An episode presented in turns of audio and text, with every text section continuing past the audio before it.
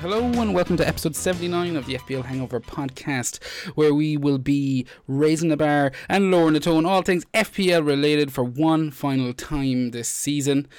We've come to the last stop on this FPL roller coaster, and uh, yeah, there's been the usual ups and downs, twists and turns, and even the odd global pandemic thrown in there. But we're still here, 38 episodes later, and still the same self obsessed, shallow FPL managers we've promised to always be.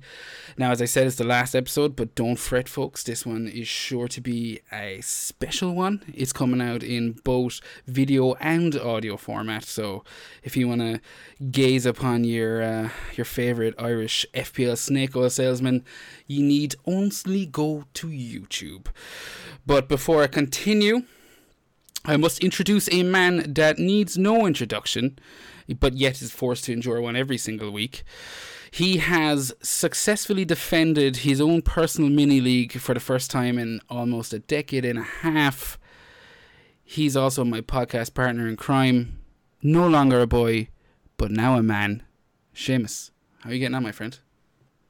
I couldn't be doing any better after an intro- introduction like that, could Oh, I? There you go. I thought I got a bit of stick from last week's introduction, and it was a little harsh, the whole mechanical puppet thing.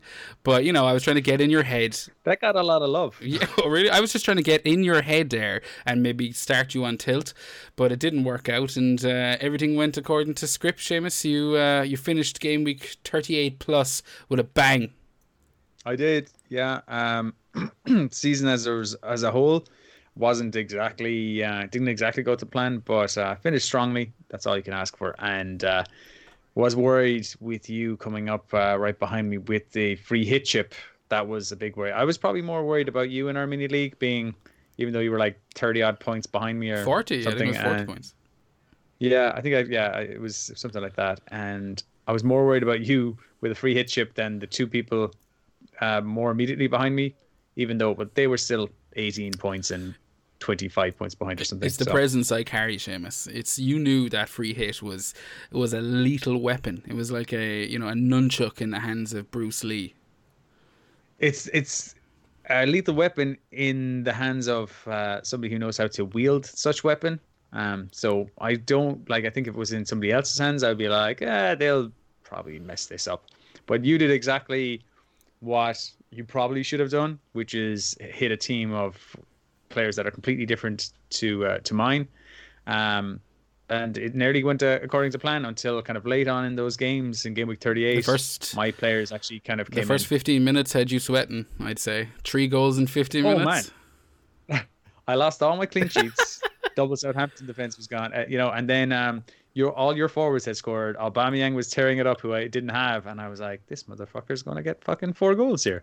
Um, yeah, so it kind of thankfully my players turned it on in the second Yeah. half and uh, gave me some breathing room. It again. wasn't to be, uh, as you said. They all, all the ones that I was hoping to stay quiet, i.e., your KDBs and your Sterlings, they all uh, came good towards the end of the, the match. And like Sterling, what did he pick up? Something like eight points. KDB with a, a whopping, what was it, nineteen or, or what was the total? 19 Yeah, points, yeah, two goals and an assist. And uh, yeah, I got two goals without having to miss a penalty, so that's how you do it, starting.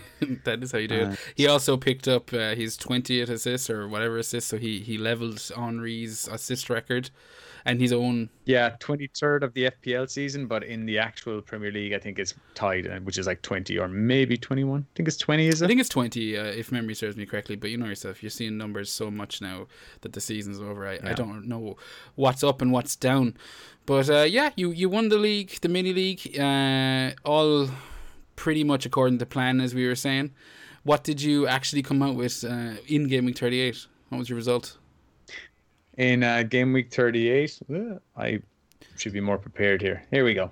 In game week 38, I had uh, I finished at 74 points, which brought me to a final overall score of uh, 2,283, uh, which is an overall rank of 70,755. I've been there, Seamus. Uh, but 74 for the actual game week, which was um, like sounds like a really good game week, but there was such high scores this week. It was really a game week rank of 1.7 mil. yeah. You know, it's not even a top mid score. despite it looking good. There was so many free hits though. I was always just hoping that I would at least kind of be there thereabouts. What uh, what was your transfers? You made you two, you went into game week thirty eight plus with two free transfers. Yeah, I rolled, and I got rid of my two Wolves players. Turned out okay. So um, got rid of Doherty and I got rid of Jimenez. Um, I was going to be benching Doherty anyway uh, against Chelsea, which kind of felt odd, but um, I was going to be benching him. So I brought in Kane, who got nine points. So that was a good move. And I brought in like Lamptey for Brighton, who uh, I stuck third on my bench in the end. So he, he didn't Just, play. Uh, but um, still, those nine points from Kane, much better than uh, Jimenez's two points. So. Yeah, I thought you were actually trying to wig me out last week when you were talking about Kane. I expected you to go Son. I thought you'd. Uh, I didn't. I, so when I saw Kane and I captained Kane this week, I was a little bit like, "Fuck!" Of all my differentials for my captain to be the same, uh, that's that was a bit of a bit of a kick in the teeth. But yeah, you happy with these nine points? I mean, you gotta like when he scored inside the first ten minutes or I think it was it was pretty early. He scored, and you're thinking, okay, maybe this is exactly what we were talking about. He's gonna go on now, get a brace, maybe maybe more. Uh, and he, he absolutely yeah, it ended up staying one one. He still picks up the three bonus points and comes out with you know on hindsight a relatively respectful FPL return. Yeah, uh, that's the thing about forwards like Ings. You see with Ings all the time. He gets scores one goal he gets three bonus. Aubameyang is another. He's a terror for it. Mm, no terror. But these uh, th- these forwards, I was looking at the stats last night. I don't have it in front of me, but I can get it up real quick. The um, if you were to sort statistics by bonus points, like I think forwards have all but one of the top like seven places. So top for bonus points this season was Ings with 40 bonus points. 40 fucking bonus yeah. points. That's mad. And uh, Aubameyang is next, 37. Then you've got KDB. Then it's Vardy, Jimenez, Rashford. So that's um, five of the top six for bonus points this season are forwards, which tells you you score a goal, you're getting three bonus as long as you're not missing penalties or something. Even more so than midfielders. No, no, exactly, and that's fascinating. I didn't realize actually Ings had gotten so many bonus points, and he did score again this week. Another another one of your fucking magic men that I was hoping to stay quiet uh, for game week 38. Uh, but he got what I think everyone was expecting. You know, he got his goal. Uh, it wasn't enough to see him secure a golden boot. I think that honor went to Jamie Vardy in the end. But uh, yeah, he got his goal and eight points. Uh, what are you thinking for next year with Danny Ings? Are you already?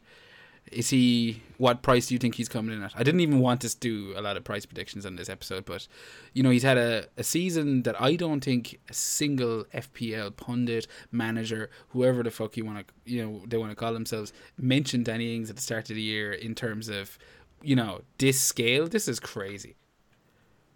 No, well, we dismissed him ourselves at the start of the year, didn't well, we? Well, I think it wasn't until um, we went down for that FPL meetup in November, and you just wanted a bit of coverage for that first, uh, if memory serves me correct, Southampton Norwich game.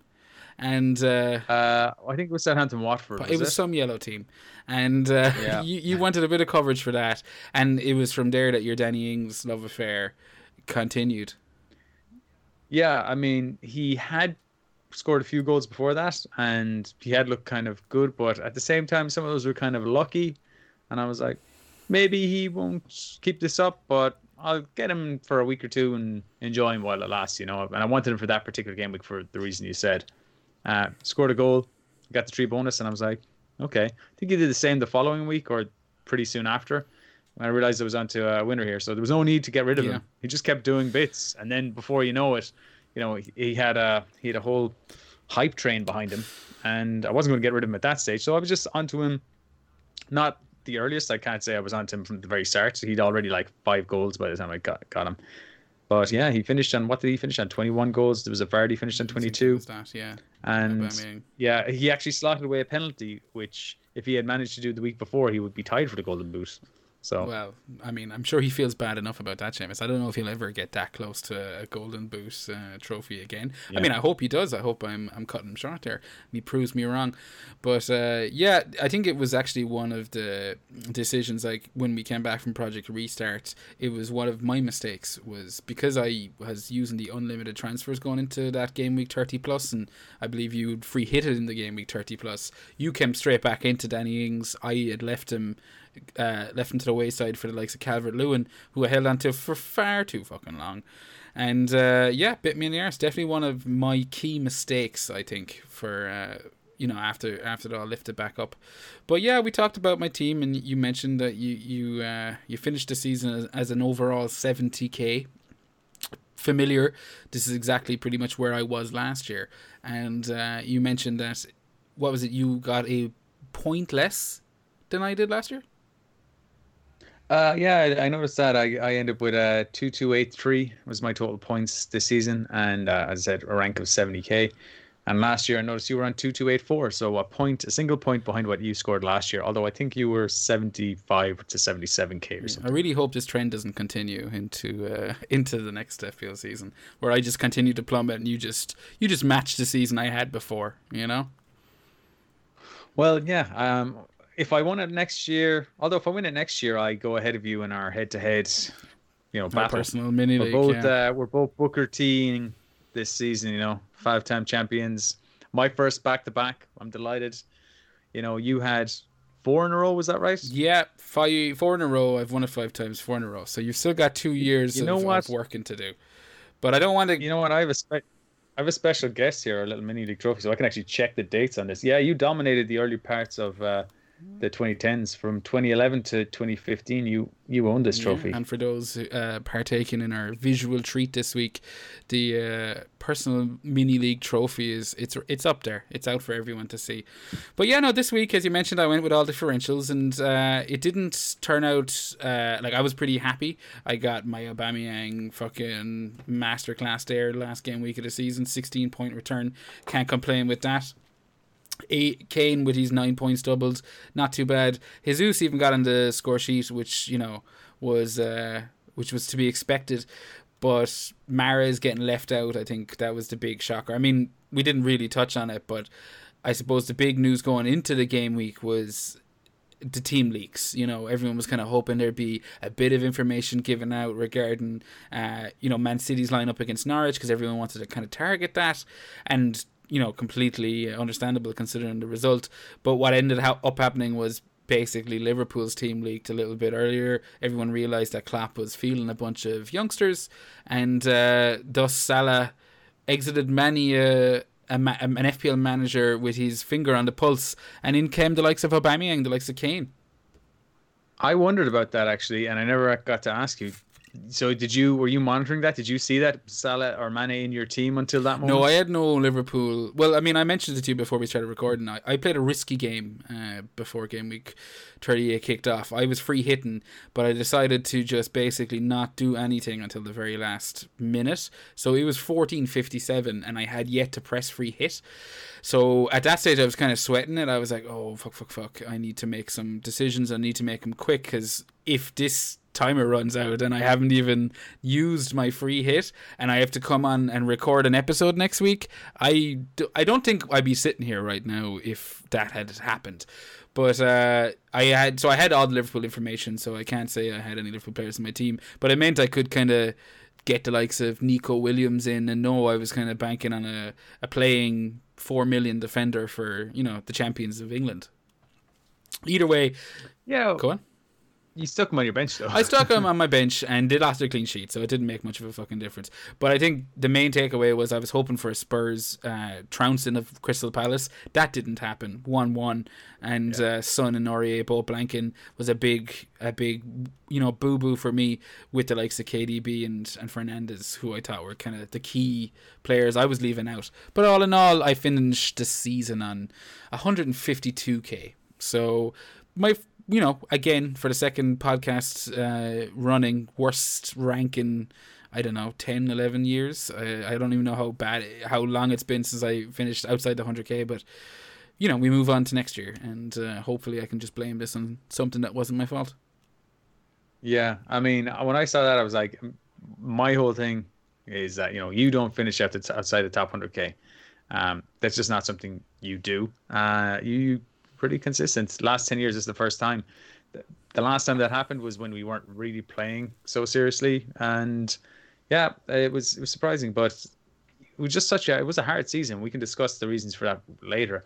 Just going back to your free hit team, I was surprised to see that one of your three Man City players was you had Ederson in goals. Are we doing our teams now, or are you saving that for no, later? we can do. I've been I've been popping them up as we've been chatting away. But okay. uh, yeah, you're looking at my team. Yeah, Ederson. you you went for Ederson and goals. Um, now I know because I didn't like him, but uh, did you not think there was cheaper ways into, you know, clean sheets there? Now in the end, it turned out there wasn't because there was only what two clean sheets in the end, Chelsea and Man City or something like that was and Man United was um like was there anything else to kind of go like you should attack like get David Silva in get De Bruyne because I think we discussed a small bit before the pod I was surprised not to see De Bruyne I know you had to differentiate it up a bit going into the final game week of the season to catch up points but did you not think James is surely going to have one or two players here who's going to score points. Oh yeah, no, hundred um, percent. I was just kind of you know hoping I was wrong. I mean, I, as as you mentioned before the pod, I had uh, KDB in there pretty much you know sitting nice and tight. He was the one that didn't leave until the very very end when I was looking at it all, and I was kind of re- you know reviewing my approach to it, and I was going, you know what, like you'd be hung for a sheep as a lamb, and I feel like fuck it, maybe Son has one of his double digit days, which he's completely capable of, and KDB is just mm-hmm. quiet. Or maybe with the Champions League in mind, he you know gets a goal and is subbed off in sixty minutes and it comes out with like an eight pointer. You know, so it's not the end of the world. I was completely yeah. wrong with that. Uh, you know, like 19 points. Ugh, like not in a million years would I do that, but I also don't think that I would be going into the final game week with my free hit if it wasn't for the likes of the, the restart rules and how that kind of changed my approach to the game. I was never obviously planning to. I think personally, I think it's the worst game of the year to go into with your free hit because rotation teams have done the, some teams have done to play for. Uh, you're always kind of looking out for that, as we mentioned in last week's episode, that that kind of big turning match, that six one Stoke, uh, you know, seven odd Middlesbrough match. That didn't actually happen this year, as far as I'm concerned. There was no big shocks. No, there was no big shocks. Uh, there was some big scores, but they were kind of predictable scores. Don't think anyone was too, you know, uh, shocked with three one uh, to Liverpool or 5 0 to Man City. Yeah. These were expected results. The only two games that you couldn't really call um, that were tight that you couldn't really predict would have been the Wolves Chelsea yeah. game. That could have went either way. And I think I would have always went whoever scores first is probably going to win that game. Turns out it was Chelsea. They got two quick goals, you know, in succession. Then the United Leicester game was another one you couldn't really predict. And um, again, in those type of tight games, it, it, does always feel like who scores first wins, or you know possibly a draw. The Burnley game was a surprise. I didn't think um, Burnley would lose to Brighton, but when the pressure's off, uh, when they can score, I mean, the first goal they scored was an absolute worldly from Bissouma, wasn't it? He scored a cracker. That was Pope's uh, golden glove. Hope's kind of gone. So at that point, you know, they're Burnley for like, well, we might as well concede two or three. So, and did Julia yeah, obliged? I, I, was happy to get an assist for Pieters. I, I doubled up on the Burnley defense because yeah. I knew you wouldn't be coming in with Burnley. I mean, I thought maybe if you were downgrading, and you did downgrade uh, with uh, the lad that you put with Lamptey. Uh, but I thought, okay, maybe he doesn't have Burnley. I double up. I thought they were kind of they had all made points, as you said, uh, about Pope's chances of winning the Golden Gloves, and they were saying like, "Oh, we just want to do it for him." So you knew that like a clean sheet was on their mind, and that's so rare in FPL to kind of hear players talking about uh, wanting to keep a clean sheet for a specific reason in that one match. So I said, "Fuck it, go in with the Burnley double defenders." They were so cheap, long 4.3 Pieters something 4.3 something similar to that maybe a little bit more but they're yeah. dirt cheap and Pieters did get an assist so he did come out of it with with a 3 point return but not the uh the maybe the 12 and and 8 I was hoping for in a game week where there was very little clean sheets as I said I think there was 3 um off the top of my head I'd have to double check that there was very little attacking returns for defenders as well. I mean, Van Dijk scored. Other than that, I'm not sure if I can recall any other defenders who ended up in the uh, the points uh, from goals or assists. So, you know, it's something. And you got an assist, uh, you got a clean sheet for Ederson as well with seven points. So you did some bits. Yeah, and like I think what you said, all the other players did well. It was just the Spurs players, um, especially Aurier losing his clean sheet, Son just getting two points, and Antonio kind of uh, coming off at half time. Yes, that was a big. That was a decision that I think, like, I I hate saying, especially when we're doing a podcast. I hate talking about oh if and and because you know you, you live and die by what you actually did. But with Antonio, there was a, a toss of the coin regarding Grealish and Antonio because I was kind of thinking, look, Villa needs something here. Do you know, this is a big match for Villa, and to take a bit of who got the assist talisman theory, I'm like Grealish. If it's going to come through someone, you know, and he's going to have a big day, it's going to be Grealish, and he did score, and he did yeah. come out of it with I don't know something like eight points, or something like that. But uh, did he get ten? Ah, yeah. So there you go. That's a big fucking uh, one where I look back and go, oh look, if I had went left instead of right there, I'd be I'd be laughing. But with what Antonio had did, done for me since the restart and since I got him in with his something like five goals, I was kind of and I knew he was my differential as well anyway between the the two lads I was chasing. Yeah, I think you, you could reason out fairly easily that. Uh, he was a, a, solid option, but I think we're we're humming yeah. and hawing about our own teams a bit much, Seamus. But I suppose that's what the final the final episode of the season is all about. You know, we're looking back. We've got our retrospective sunglasses on, and uh, there's no there's no game week 39 to look forward to. So I guess there yeah. not But there is a game or a whole new season starting in what was it September the 21st, I believe, was the date they announced. Yeah, it's about six weeks or so. Nearly a full six weeks, and uh, it makes us wonder when they will release next season's FPL. We both reckon it's about a fortnight away. I reckon about a month before the season kicks off, in and around that. Would you agree with that, Seamus? Yeah. Yeah, I think so. I think early August, second week of August, uh, first week of August, maybe. Um, so, like, considering how late in the month it is, yeah, I, I would say first week of August, two weeks time. So hopefully we. But who yeah, knows? Hopefully we get a bit of a, a bit of a breather before before then and now. But uh, while we're while we're still here, we might as well take a quick look through what we believe to be the team of the season. And uh, we've chatted about this. Now we didn't go into a whole bunch of detail, and I think if we were to do this next year, we'd maybe try and figure out a formation or or not have fifteen players like we've done. But we've we've looked mm-hmm. through it, and uh, it's not actually that difficult to pick. There was a lot of you'd say at the start of the season obvious contenders, the likes of your Sterlings, your Manes, you know, your your Liverpool defenders. You're kind of going, yeah, fair enough. But uh, looking through the team of the season there, and just to call it out, we've put Henderson and Pope. There are two goalkeepers.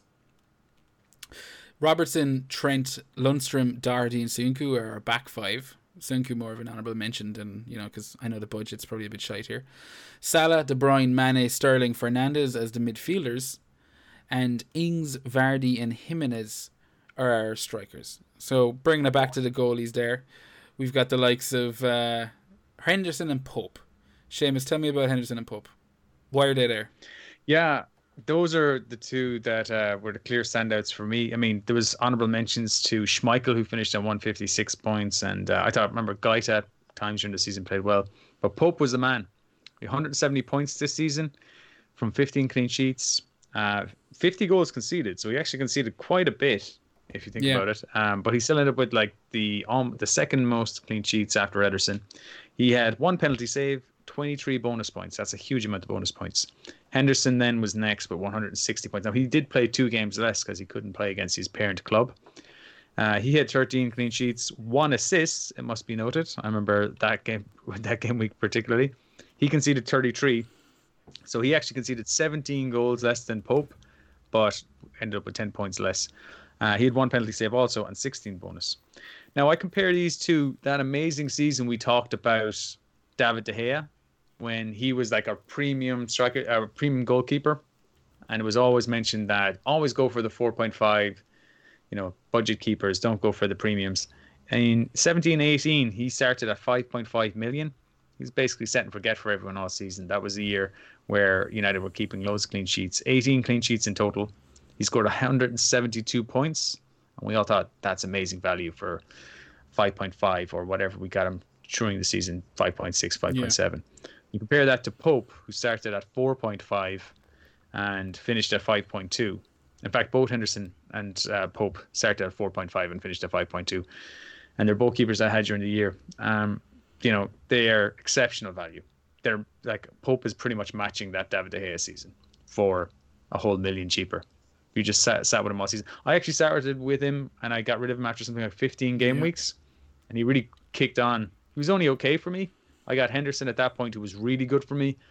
Um, if I just stuck with Pope, might have even been even better because Pope really went down a run after I got rid of him. yeah, no, he did. He had a smashing season, and I think I did the same as you. As from what I've gathered, a lot of an FPL manager did. Do you know, uh, it it was a poor run of fixtures for Pope mixed with a couple of missed clean sheets in fixtures that you'd expected better returns from, and I think that all you know culminated in your perfect storm to see a few managers get off you know get off him. But as you said, considering how much praise we heaped upon David De Gea, and you could say that that whole David De Gea season made us think longer, longer and harder about how we approach goalkeepers before, you know, at the start of a season, i.e., as you mentioned, cheap rotating keepers or a set and forget.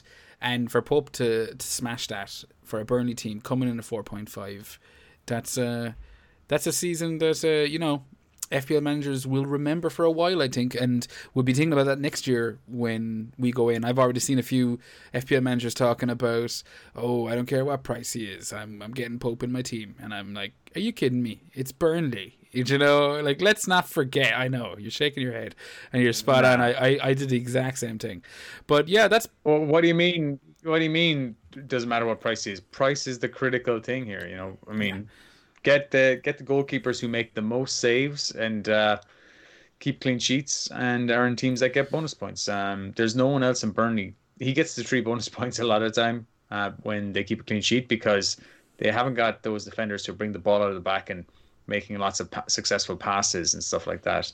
Uh, so there's no one else get the bonus points bar maybe the striker who scores. Yeah, if a midfielder scores, it usually goes to Oh. Yeah, no, exactly. Now, switching to the other goalkeeper, Henderson, he's a player that I don't think many are looking at uh, for next season because of his predicament, which you know happening happening to be a Manchester United asset, and uh, we all kind of wonder what that's going to mean going forward. De Gea's had a pretty sloppy end to the season, uh, very sloppy. He also let a shot go at the weekend from a, a spilled a shot that Jamie Vardy nearly got on the into, and you know, I think if that had gone as many and if as many a manager or many a viewer thought at the time, uh, we might be you know, kind of na na nine De Gea out of the out of the Old Trafford squad, which is a bit strange, but I'm I'm you know fucking getting distracted. Henderson. Perfect uh, and capable replacement. He's coming back to United. What do you think is in store for him next year? Uh, well, it depends. Um, it's not set in stone if he's coming back to United next year. That's what I would yeah. say. There could be a, an agreement made with uh, Sheffield United again, but that's a decision Ole Gunnar Solskjaer is going to have to make. If he's, I assume he's going to be with United at the start of the season when the game launches. Um, but if he was with Sheffield United by default, and then it emerged that he was back with United, and he was priced accordingly for Sheffield United, that could be really interesting if he gets a starting spot at United. But I don't know. There's too much uh, speculation there. This is this is a preseason question, I think, because you know a lot more will be clear at that stage. As it stands, though, he had an amazing season for me. Uh, I did a quick uh, tot up of my total goalkeeper points I got this season. Yeah. Um, 100, 179 from four different keepers. So I kind of outdid the whole set and forget with Pope for the season, but only by nine points, and I could have saved myself a couple of transfers there. Yeah, I get you. So, what are you taking with that for next year? Well, it's all well and good if you get on the best performing goalkeeper in game week mm-hmm. one, but after game week 15, there was nothing to tell us that Pope would be by you know the best goalkeeper by a margin. You know, there was always the chance that he regressed and ended up third or fourth and ended up with 150 points. So there's a lot to be said about setting and forgetting. Yeah. You know, if you if you're confident in your convictions that who you got at the start of the season is, is correct, uh, but I'm definitely going to be getting another 4.4, sorry, 4.5 goalkeeper next season. Somebody who's going to face a lot of shots and who I think is going to be doing well. Um, you know, if these all see price increases, then there mightn't be any good options. We'll have to, we see. Have to see. We'll have to see. We will, and that's enough dilly daddling with the with the goalkeepers. But yeah, Henderson and Pope have taken the two spots. Uh, we've been a bit cheeky with our picks again this year in regards to Liverpool. We actually have four Liverpool players in there, which, as I mentioned, if we were to be a little bit more organized, probably would have set out some guidelines for ourselves. But it was hard not to, you know to go with the the four players, especially when you when you think about it. And in defence, we've gone with two fullbacks, Robertson and Alexander Arnold.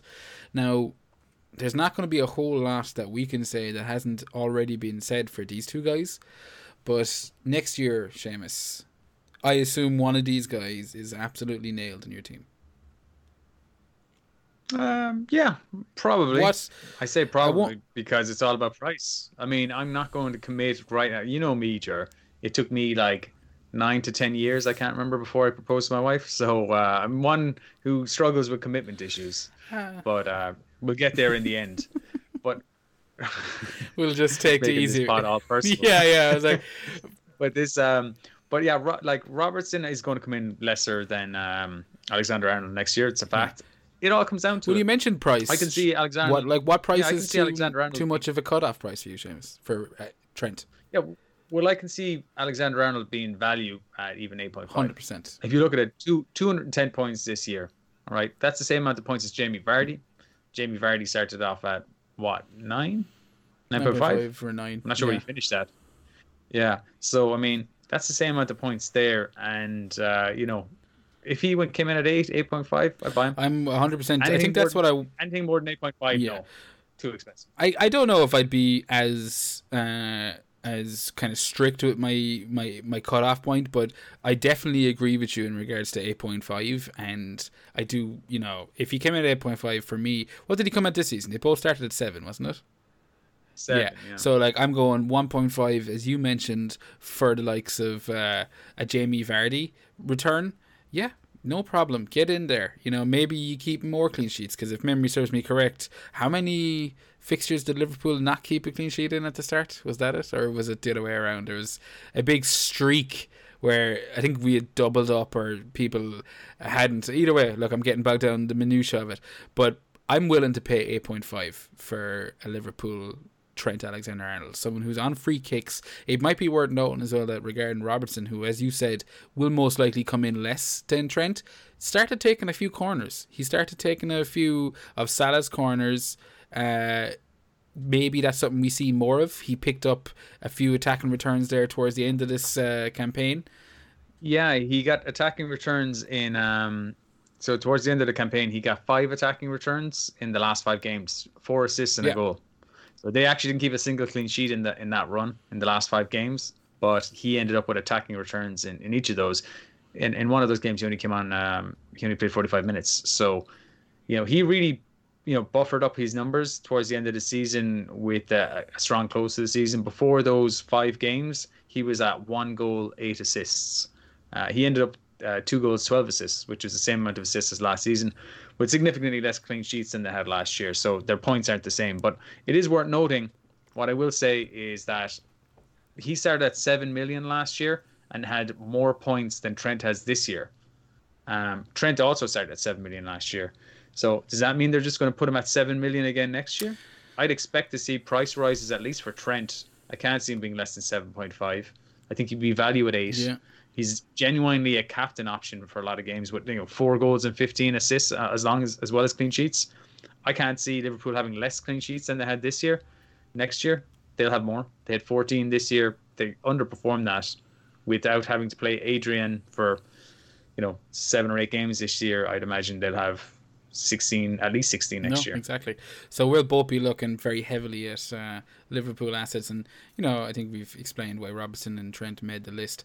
Moving on to Yeah. another defender that some people might be familiar with, uh, a Sir John Lundstram, starting the season off as a four million out of position player, uh, defender. He has finished the season as an FPL folk tale. Uh, people will be talking about the the tales of tall John Lundstram for many a decade, but I do fear that while he has made this year's team of the season, it could be the last time we talk about John Lundstram because with reclassification coming up in the new season, I very very very much doubt uh, we're going to see a defender made of him next year. Seamus, do you want to say your goodbyes to Sir John or Lord John, whatever the fuck Yeah, he's we- called? Lord Lundstram. Yeah, we had to um we had to include him because I, I can't see him being here next year. Um, it all came down to his classification. Was just completely misclassified as a defender boo boo. when he should have been a midfielder, and he came in at 4.0. We'd all identified him at the start of the season. We both had him in game week one, didn't Yeah. we? Um, but you know he sat on our bench for a couple of weeks, and uh, yeah, it's um, he got me 91 points in 19 games, 4.8 average over that. So I mean, like for something four million, exceptional Yeah. value. Um, only wish I played him more. I missed out on points of his because he was on my bench. I think other people did too. Came off my bench one get particular game week, got me something like 14 points. That was quite memorable. I think we nearly all had Yeah. the Lundstram story coming out of the season. You know whether he came off the bench, but I think I think I remember your 14 points off the bencher. But uh, yeah, there was some phenomenal returns coming out of him, and uh, I think if memory serves me correctly, he's you know nicely bookended the season with a goal there in game week 38, just to remind fantasy managers what he's capable of. but uh, yeah, I think he still only ended the season with uh, four goals. I'll just double But check Seamus for a might be five defender, goals do you know? uh, I have it here in front of me. a defender who's actually a midfielder. Hmm. Sorry, he had five goals, four assists. Not actually. If he did that from midfield without those uh, clean sheets, you know, Would we be talking you know, about him? He, he would be probably overpriced at six Would million. would Sheffield But, um, United yeah. T-shirt sales of Sir John Lundstram have gone down the fucking drain? Would they be struggling? I wonder. But uh, I think that the lore wouldn't be quite as appealing. Um, but at the same time, he was classified as a defender this year, so you know he has gone down in uh, folklore. He was like the Aaron Wan Bissaka of last season. yes, Let's just hope United can sign yeah. him. What I mean again, even like Wan-Bissaka wasn't OOP. He was just incredible value. But Lundstram, he was a, a one in a a one in a million uh, chance for us, and I'm happy to. I'm happy to have been there, Seamus, and I'm happy to have talked about it. And hopefully next year we see little glimpses of it. But as I said, I think this could be the final chapter in Lundstram's tale. Moving on, we've got Doherty. He's made the team the season. Get up here, sir. Get your reward.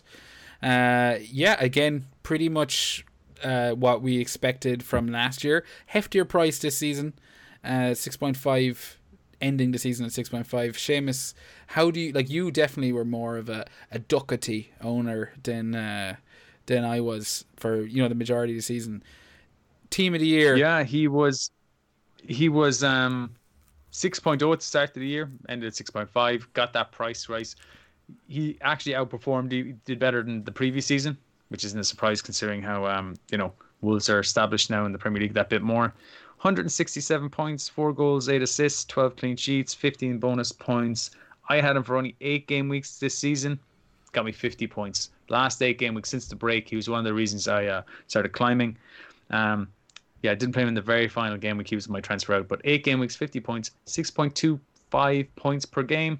I got him at 6.3, basically points per mil- points per million per game. He's getting me. I didn't realize you actually yeah. only had him for so few game weeks this year. Do you think that was a mistake based on what he got? Um, well, I think I got him in at a good time. Not you pers- Um, pers- I I specifically, but like the two of us kind of we weren't. Maybe it was the price for a Wolves defender. You had options there, so I know I wasn't looking at him too much until we'll say maybe just before it all went to pot. I remember we had both transferred Doherty in. Uh, but do you think like we could have, you know, we shouldn't have been put off by that price point? Like we, I don't think we. Ex- With hindsight, yeah, hundred percent. With hindsight, I think you're right. Um, it's hard to tell. It, was at a time where everyone big at the back game week one, if you can recall that. We all had like I had Trent, Van Dijk, and Dean at the first uh, first game week, and um, slowly transitioned away from that. And if Doherty had been, you know, fit and ready at that stage, I might have gone Dean to Doherty, but uh, he was struggling with fitness issues until maybe game week five or six. So I kind of missed the boat, and then yeah, it was like to be honest, until Wolves started their backline, until Boly came back, Wolves defensively weren't um, half as impressive. they weren't. Once I once they got better, um, you know that was the time to plow in on on Wolves defenders. What uh, price do you think he's coming in at next year? I think he's coming in at six point five. That was the price he ended. I don't know. I think um, most likely, yeah, 6.5, 6, 6.5. Yeah, fair enough. I don't see him being cheaper than 6, and I think 6.5 would be the max I'd probably be willing to pay for him. But, yep, good point. Uh, an honourable. He won't come in more. He won't come in He won't come in more. And a good a good guideline is you know the price that somebody ends on at the end of a season is usually pretty close to where they start the following Yeah, season. no, fair enough, fair enough. Uh, honorable mention for Söyüncü, he did make our, our defenders list there.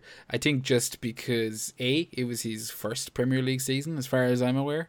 Uh, fancy Premier League season, like I hadn't heard of him as an asset. I'm sure he was maybe sitting on some team somewhere, but really came in uh, at a nice time when Leicester were keeping some good clean, sheets, and yeah, I think next year, depending on what time, uh, what uh, price he comes in at, uh, he could be one to one to watch. Midfielders, though, uh, Seamus, as I said, kind of nothing that we wouldn't expect. Again, Salah, Mane, they're in there. You know, it's gonna hard to be not talking about these lads next year as well. Yeah, it's a bit. It, it feels a bit dull. Yeah. You know, we've stuck in the two best City players and the two best Liverpool players, but like De Bruyne player of the year as far as I'm concerned. Top uh, point scorer in FPL this year with uh, 251 points. Hashtag uh, my player say, of the year. Yeah, the stats say it all. Like you know, 13 goals, 23 assists, plus he had 18 points there from clean sheets. This is what you got to you know reckon with uh, Man City. They still pick up these points from clean sheets. 35 bonus, just amazing. Yeah. You know, he started at 9.5, which is crazy. There's no way he's going to be that next year.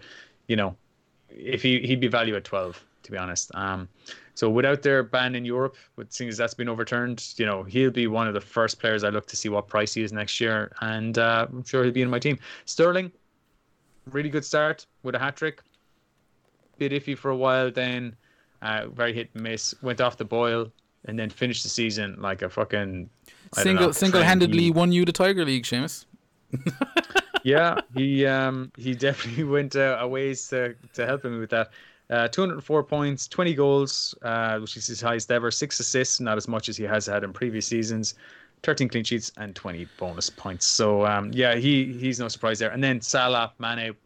What can you say about these guys? Mane is now performing to the same level pretty much as Salah. Um, still ended up with a few more points than him um, compared uh, by the end of the season. But there was what 12 points in it, considering that Salah started a whole million ahead of him last year. I can see them both being the same price next year, and um, yeah, yeah, hundred percent. An honorable mention there as well for a Bruno Fernandes. I think the changes he made to the United team, in not just by being an addition to FPL, but in regards to Rashford, Martial, Pogba to a lesser extent Greenwood, all of these lads becoming options in FPL because of Fernandes's effect on the team, I think definitely worth a shout. Uh, he'll go down as I think one of the you know successful January transfer windows transfers that they like. Yeah, to. but I mean, even that aside, you know, eight goals, eight assists in fourteen games. That's you know that's incredible. Uh, 117, but he got to 117 points from 14 games. Yeah, you know, that's as many points as some people have in a season, and he had like less than half a season there. So completely transformed their their season around, and uh, you know he's on the penalties. Next year he'll be. I mean, I had Martial down in my um, best midfielders of the he season. Did. I, I he had 200 points, you know, but I took him out because um, you know we kind of did this together, um, but you sent me your picks, and I pretty much agree with the majority of them. But I the reason I swapped Fernandes for Martial was Martial out of position. So, you know, compare and I don't know if we'd be talking about Martial if Fernandes hadn't come into the team. Do you get me? So that's kind of where I was like, mm-hmm. he's the one we're talking about. But regarding Martial, next year sure to be classified as a forward, and uh, yeah, I wonder what that'll do for him. I've I've read there's already you know postseason narratives forming in the FPL circles. You've got the likes of Bruno would never uh, be getting these points if he wasn't on penalties, which is such a bullshit argument. If he wasn't, if my aunt had wheels, she'd be a bicycle. Do you know what I mean? It's what the fuck does that mean? Uh, I've heard your aunt is a bicycle. Whoa! Not not cool. Not cool. This is live, Seamus. I can't edit out that kind of shit. I'm only joking. Uh, Jesus Christ. Oh, banter. But uh, yeah, so that's our midfielders. We'll end the midfield section on a, on a cruel ant death joke. Uh, onto, onto forwards, we've got a, a, a packed lineup, Seamus, but none of them from the top four or five teams. Uh, well, Leicester, what did they finish? Fourth? Fifth, fifth, fifth. My apologies. Yeah, whoops. you, might, you might recall yeah. that a uh, game they had with Manchester. Yeah, United. so none of our strikers finished in the top four, but we've gone with Danny Ings, Dingaling Ings, Jamie Vardy, and Raul the Postman Jimenez. I couldn't come up with something for Vardy. Didn't think about it, but uh, yeah, Ings, Vardy, Jimenez. There are three strikers. I uh, I couldn't fault that. Like you sent me those three, and I was like, yeah, I don't know anyone I'd have put in ahead of it. I mean, yeah, I think Jimenez two I seasons were, in a row. yeah, Aubameyang was the only one that kind of pushed him close a small bit. Those three were stand out as far as I'm concerned. Um, Jamie Vardy, top Premier League goal scorer, 23 goals, seven assists, 34 bonus points, 210 points. That is still only enough to match Trent, which is bizarre. Um, he's nine. He started the season at nine million. You know, we all had him for a spell there, probably between game week eight and game week, you know, 18, where he was absolutely on fire.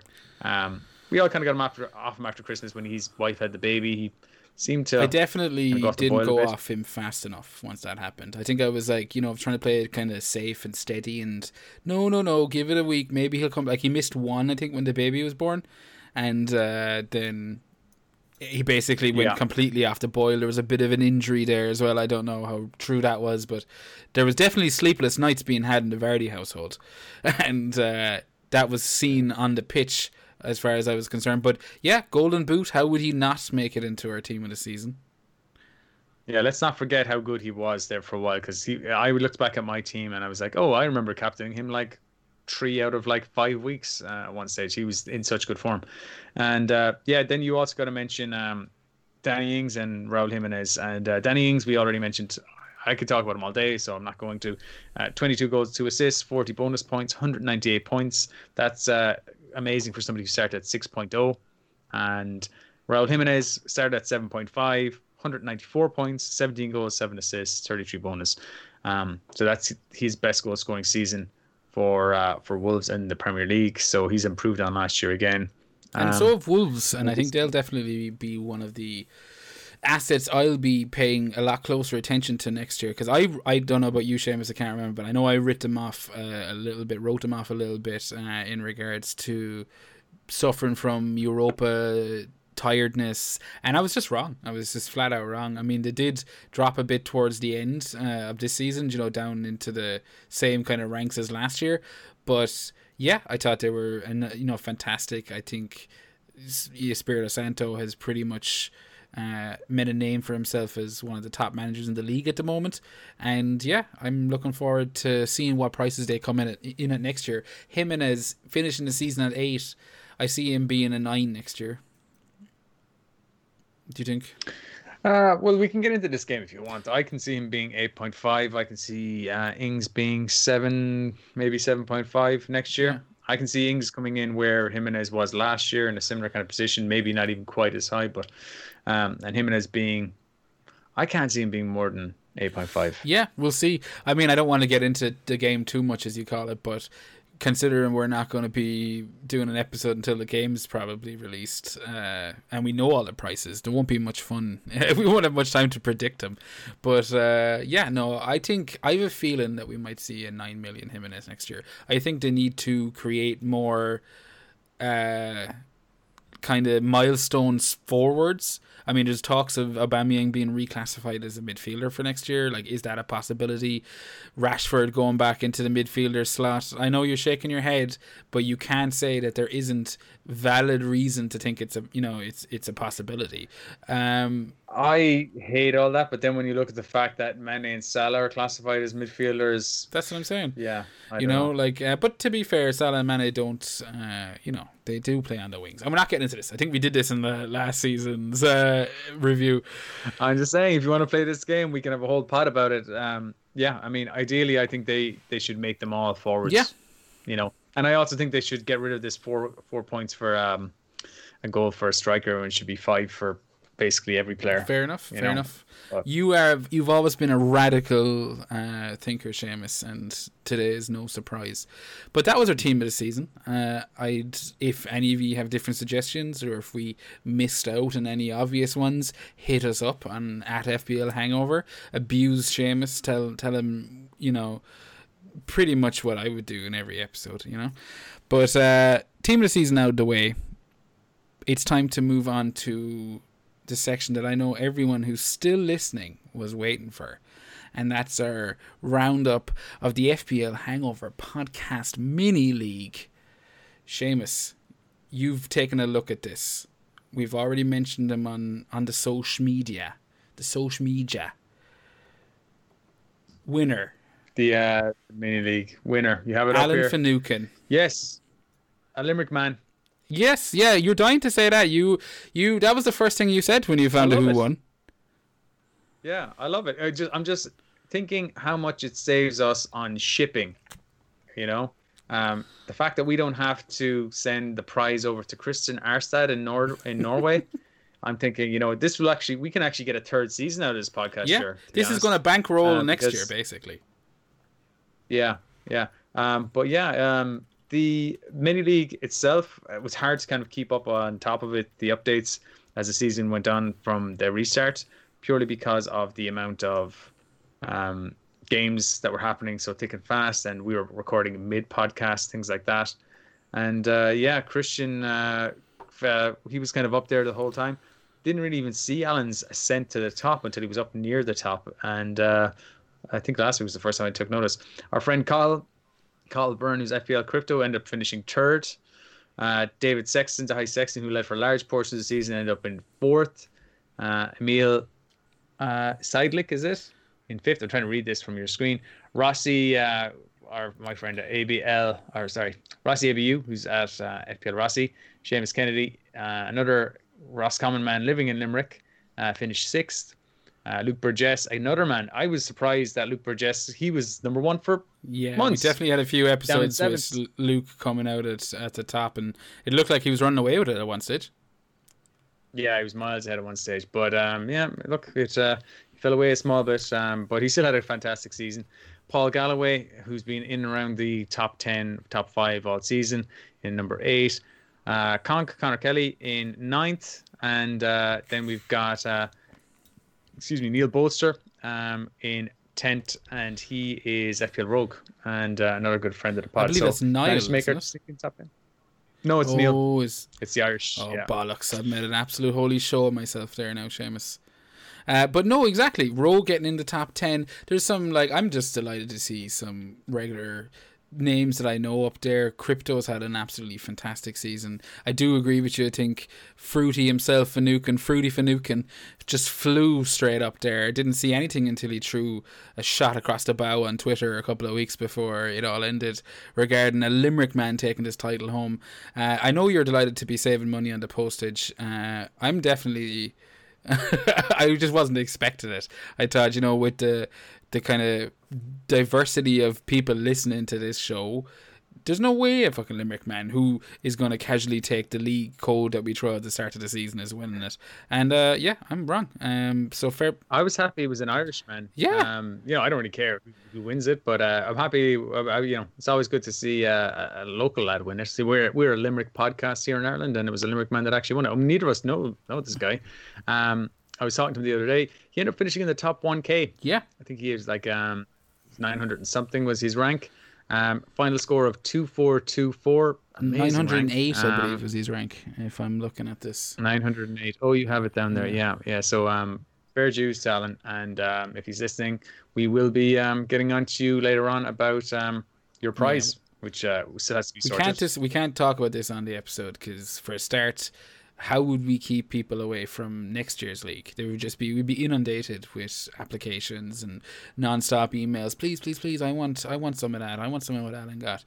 But uh, yeah, we'll keep that under wraps and expect you to make a big holy show of it when you receive it.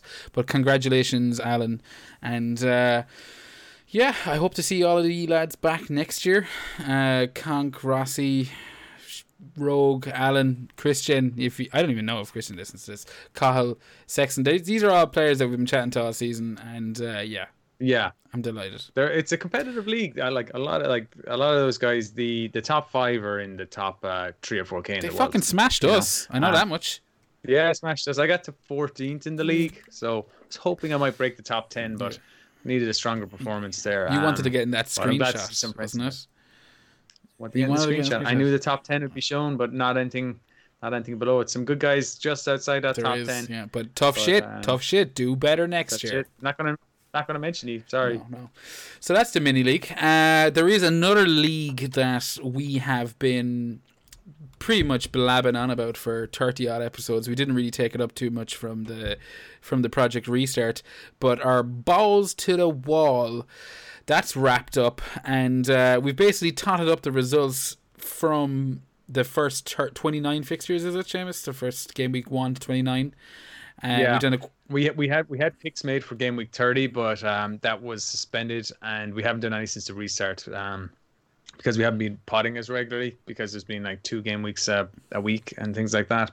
So we it's not even just two, of game weeks a week. mid- It's fucking drip feeding game weeks. Uh, so you've like have game weeks spread out over a goddamn week. You know. Uh, Yeah, there was um there was the 27 game weeks because two of those game weeks we were double game weeks um or where we did like I think we did like 15 and 16 together and 19 and 20 together because of quick turnarounds things like that. So 27 game weeks to go by. Do you have the results? I results? do, Seamus, and they are about to appear right there. Oh, here we have it. Here we have it. Marginal wins for Jur in both hot shots and Puck Fada. Absolutely smashed you.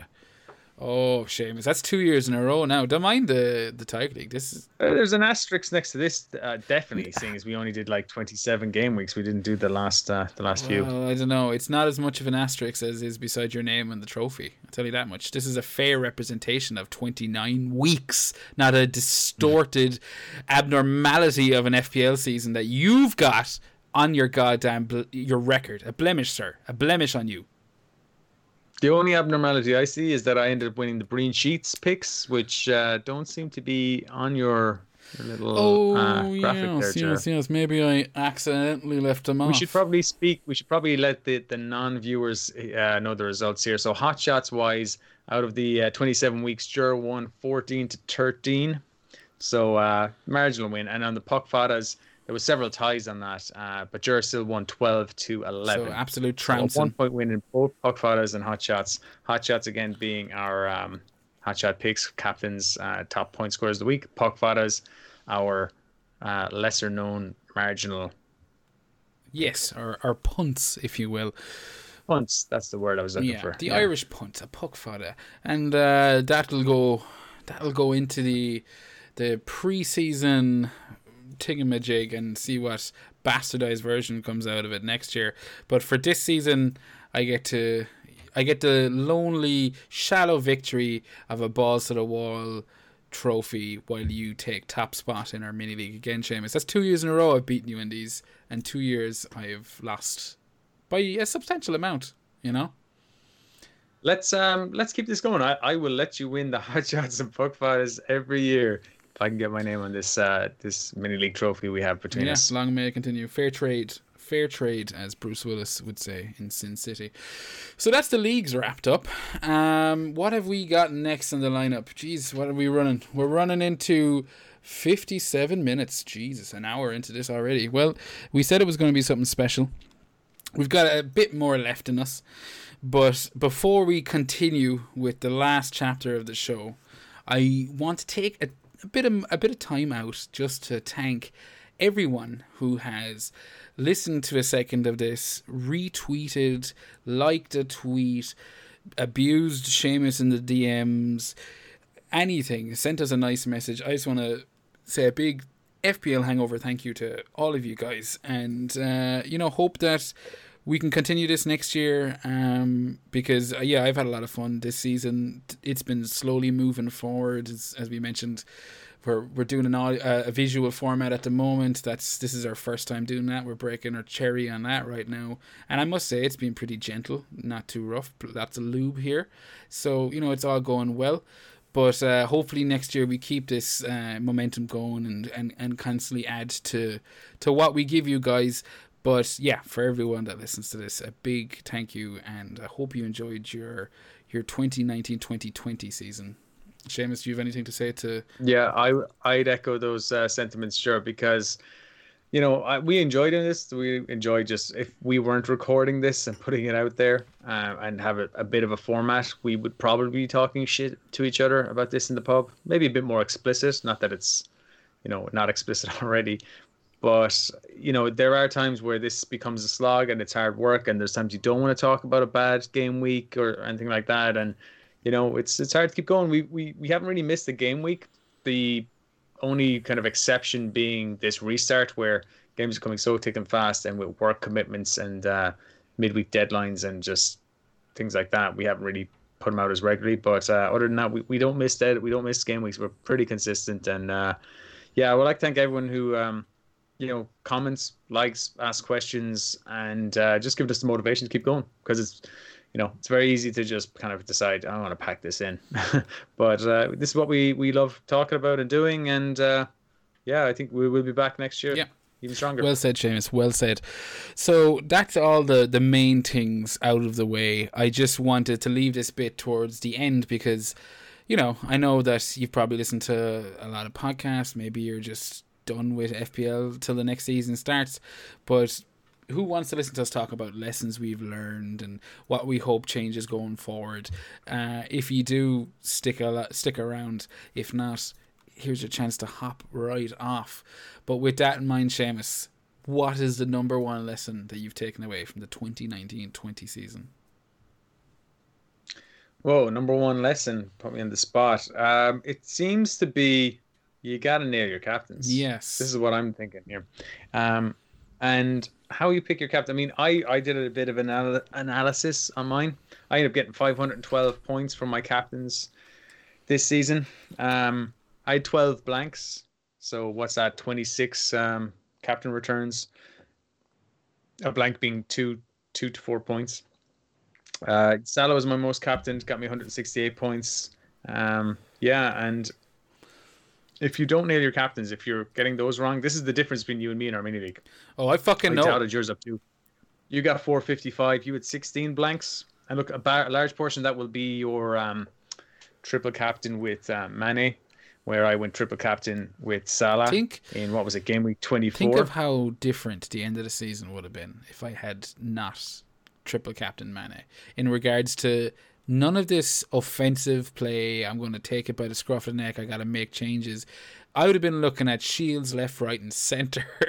and it's just funny how yeah. your FPL story for that year can take such a sharp divergence, do you know, uh, and you mightn't yeah. feel it like One at the time. I was thinking to myself, oh, do you know, like loads of little mistakes make up throughout the season, you know, blah blah blah. But at at the end, the last couple of weeks when I was looking at it, I was thinking, man, I'm playing this so aggressive that if I had, I just would give anything to not be chasing points right now. And that's one of the lessons I learned, Seamus. And I, am sorry if I'm stepping stepping on your toes this year or on this question, but for me, by all means, it, it was important to make an early start. I think getting out in front and attacking the early part of the season so that you can you know, if all going well, that you can kind of play the end of the season a bit more steady, a bit more uh, safe, I think that was a mistake I made personally, or not mistake, but a lesson I've learned. You know, for me. Yeah, I definitely see that. What I will say is this: you know, I ended up at 70k, which you know by the end of the season, this was actually my second highest final game week rank of any game week this season. Only in one single game week did I finish higher than that, is like game week 25. I got into like 68k. Um, other than that, you know, I was down in like down the dumps. I wasn't in the top one million until game week thirteen. Yeah, I brought. I was at by game week seventeen. I was seven hundred and forty six k, which is mid December. That was like twentieth of December or something like that. It's only since then I've moved on. So you can make gains. It was so tightly packed this year, and I think it will. I don't know if that's the way it is every year because I'm usually a bit higher at that stage, Ooh, but brag. you can make moves. It was only a few weeks later, like 10 weeks later, I was top 100k again. So you can make moves. You just got to keep plugging away at it, and you've got to make the right decisions. And yeah, uh, getting those captain decisions is a big thing. I spent a lot of the season, started the season captaining Sterling, and it just wasn't working out. my season turned around when I got rid of him and kind of started focusing elsewhere and focusing on players that were performing. So don't be afraid to like chase points and go. It's um performing well. Uh, yeah. I just put a bottle of beer. I just put a bottle of beer in front of the camera. I totally forgot that that was rolling. I was like, "Oh, don't be doing that. Uh, you got to watch what you're doing." I also think I spilled some beer in the mic, but uh, no, you're spot on, Seamus. Um, I think the captain decisions uh, were a big change or a big difference between me and you, but yeah, you can make moves, and I think your season, the fact that you managed to kind of turn, I wouldn't say turn around. I don't think it was ever going dreadful, but you you righted it pretty quickly and you just kept sailing upstream if you catch what i'm saying you know it's um it, it, an early start is essential if you want probably like a top 10k probably finish or something like yeah. that, like a good start. But it's never too late to turn around. Just keep plugging away, and if you, um, I think I'm going to be maybe taking a bit more differential, not differential, but I think I've noticed that my vice captain this season often outdid my captain, and I'd love to do an analysis to see if my vice captain outscored my captain if I change those around for the season. And uh, if they do, you know, if I if I see that they are, maybe I will just will pick a vice captain and then switch it at the last minute. Yeah.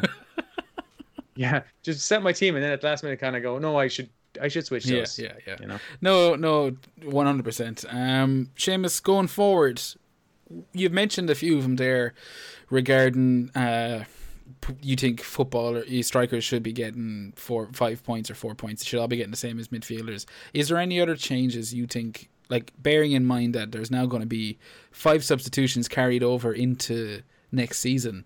Like, do you think there's any changes need to be made in the game, or or any you know anything that you'd like to see going forward? Um, I'm going to say no. Keep the game simple. Okay. You know, we all know how to play this game it uh, it rewards people that an- analyze the game, and if you're if you can see the sort of uh, players that are getting rewarded by the bonus point system, I don't think they need to overhaul the bonus point system, which is something that gets thrown around quite a bit. I think you just need to be able to identify which players are rewarded by the bonus point system, and be aware of that. And if they're underpriced, get them. You know, don't be like, oh, it's not fair. I want my defensive midfielder to get more bonus points. Just go, no, the game is about players who have attacking contributions get those. You know, um, your goalkeeper, your your forwards are going to be rewarded bonus points for getting a single goal more so than your midfielders are. Your midfielders might have to do, you know, more than one attacking contribution. Um, missed shots they count against you. You know, successful dribbles are good, things like that. Um, there was a question actually. We had a few questions there this week, and one of the like I, not to get into questions here because we're not doing a drunk tank, I don't believe. But one of the questions we got from FPL Rogue was interesting he was kind of mentioning that the one real variable that has a very dynamic impact on results is the captain pick each week, the captainship. Um, he was saying, look, I don't want to remove this, but I think a second nearly equal variable should be added, i.e., a vice captain as well, or the ability to switch captain at half time for a hit and only amass points for the second half on the new captain, plus the points of the first half for the original captain. So a new chip like that, per, perhaps. What do you think of something like that? I mean, that's interesting. I am, I do like the idea of new dynamics being brought into play. Not totally against it, but I, I am a purist. I think I know the game. Nothing wrong with the game. We all know the rules. Let's keep it as it is. VAR is enough of a minefields to work with. Yeah, I think um, for me, I wouldn't be as stringent on keeping it as as for lack of a better word, pure as you put it. Um, I would be kind. I do think the the bonus point system needs to be looked at a bit. I think Harry Kane coming out of, as I mentioned before we started recording, Harry Kane coming out of that that game against Crystal Palace with three bonus points is a bit mad for me. I'm going really okay, fair enough. Uh, maybe I didn't watch the game, so maybe you know I'm wrong with that. But that was just an example of a couple of times this season where I'm going, you're getting you're getting BPs, you're getting BAPs for this shit. Fair enough. I've seen like uh, one ones where the goal, where the goalkeeper is up and around the bonus points and he hasn't made a save. You know, he's he's made two saves, so he's you know a bonus point save there. Little things like that I'd see changed. Looking at Rogue's question, I like the fact that the captaincy even if it is the thing that fucked me this year, is such a heavily weighted uh, variable in the game. Personally, I think it it means you gotta get that shit right. You know, you can you get you can have your punts, you can have your shields and swords, but at the end of the day, your captaincy is is what's making your game week.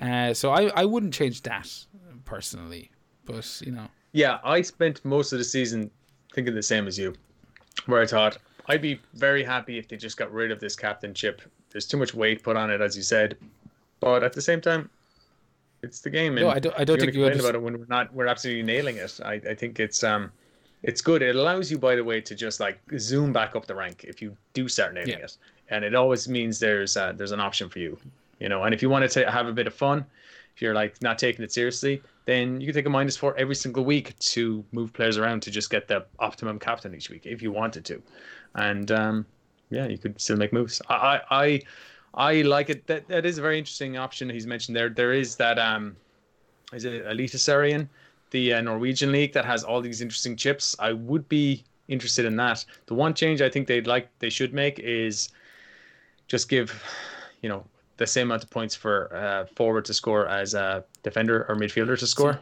I don't know why you get six points for a defender. I guess it they don't score as many. Well, that's definitely But like, why a midfielder gets five? You know, they- they should all be getting just five points for a goal. Even if defenders get six, but midfielders and forwards should get five. Considering that most defenders are mid are midfielders, like Salah are actually forwards, and a lot of forwards are actually midfielders. It shouldn't really matter what they're classified as as much. Then the only difference will be, and they should get rid of the one bonus point for midfielders getting a clean sheet. I think that's stupid. But Fair whatever. enough, fair enough. I don't know if I'd agree with you, but we definitely won't fall out over it. You mentioned a couple of questions there, Seamus. Was there another one or two that you wanted to throw out? Yeah, there's a, a few when when they noticed we were doing a pod. Uh, I kind of said, "Look, we're doing a pod. Any quick questions?" Um, Chieftain, good friend of the pod and fellow podcaster himself, um, he's asked if me, if you and I were to wear a suit to collect some sort of podcast award, what type of suit would you go for, Jer? Well, as you can see, there's only one kind of suit I would wear, and that's a tuxedo T-shirt. Um, and I would be up at the front row, and I'd be hammer drunk, and I would I would just be headbanging to whatever Lynyrd Skynyrd tribute band was playing. You know, Yeah, you Seamus, Yeah, are you going I with more of a Dumb um, Dumber outfit? I think I would have a kind of a, a string shirt. You know, like one of those kind of string T-shirts you can get where you can see your nipples through it. Oh. I think I'd wear uh, like a string shirt Like, like, a that. Jeff Jarrett style know, so- vest. It's like, yeah, exactly, something Oh. like that. But also pants, so you can see my total heel outfit by you, Seamus. That's not surprising in the slightest. But great question, Chief. Great question.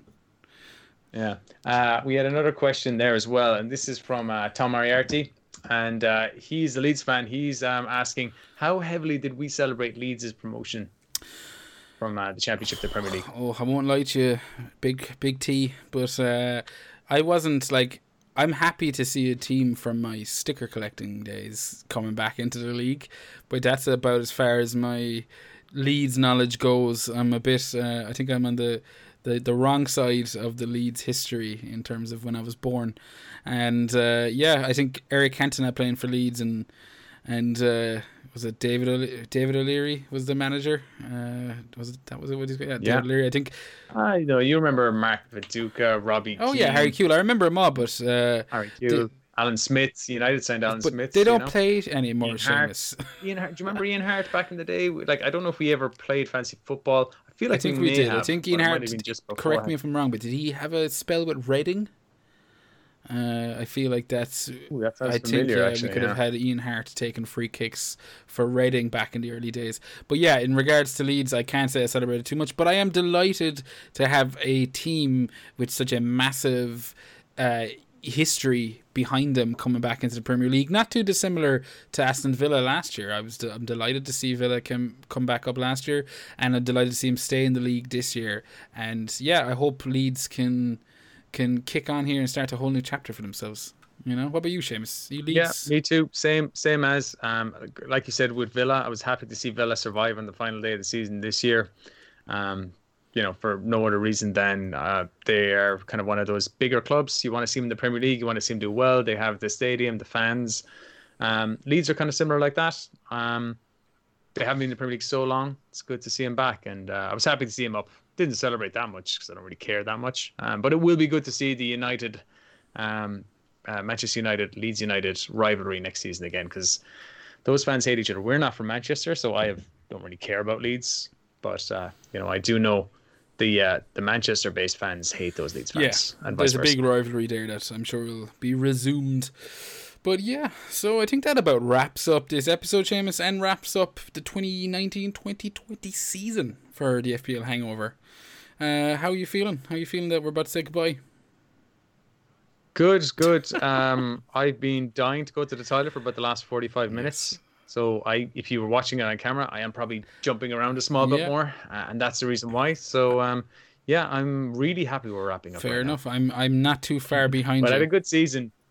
Yeah, I, I had a good season. Uh, I enjoyed all these pods, um, even episodes and weeks where I was so sick of fantasy football. A couple of minutes of uh, just me and you chatting, and um, getting questions from listeners um, definitely helps the recovery from a bad FPL. Yes, it does. The it hangover, The hangover. so there you go. It's already just set itself up so nice for you there, Seamus, didn't it? The hangover. But uh, yes, and one more time, I would like to thank everyone that's taken part in any bit of the season so far. That's all the communities we're part of. I know, Seamus, you've got your Girls of Ireland chat, and there's the FPL community on Twitter. There's communities all over the place, and it's just getting bigger and bigger. So, you know, with that in mind, again, thank you for everything. Uh, I would usually say, you know, enjoy the next game week, but that's uh, that's coming to that's all done. That's not happening. Seamus, have you anything to to wish anyone? No, just enjoy your summer, guys. Uh, what's left of it, and we'll see you before you even know it. God bless.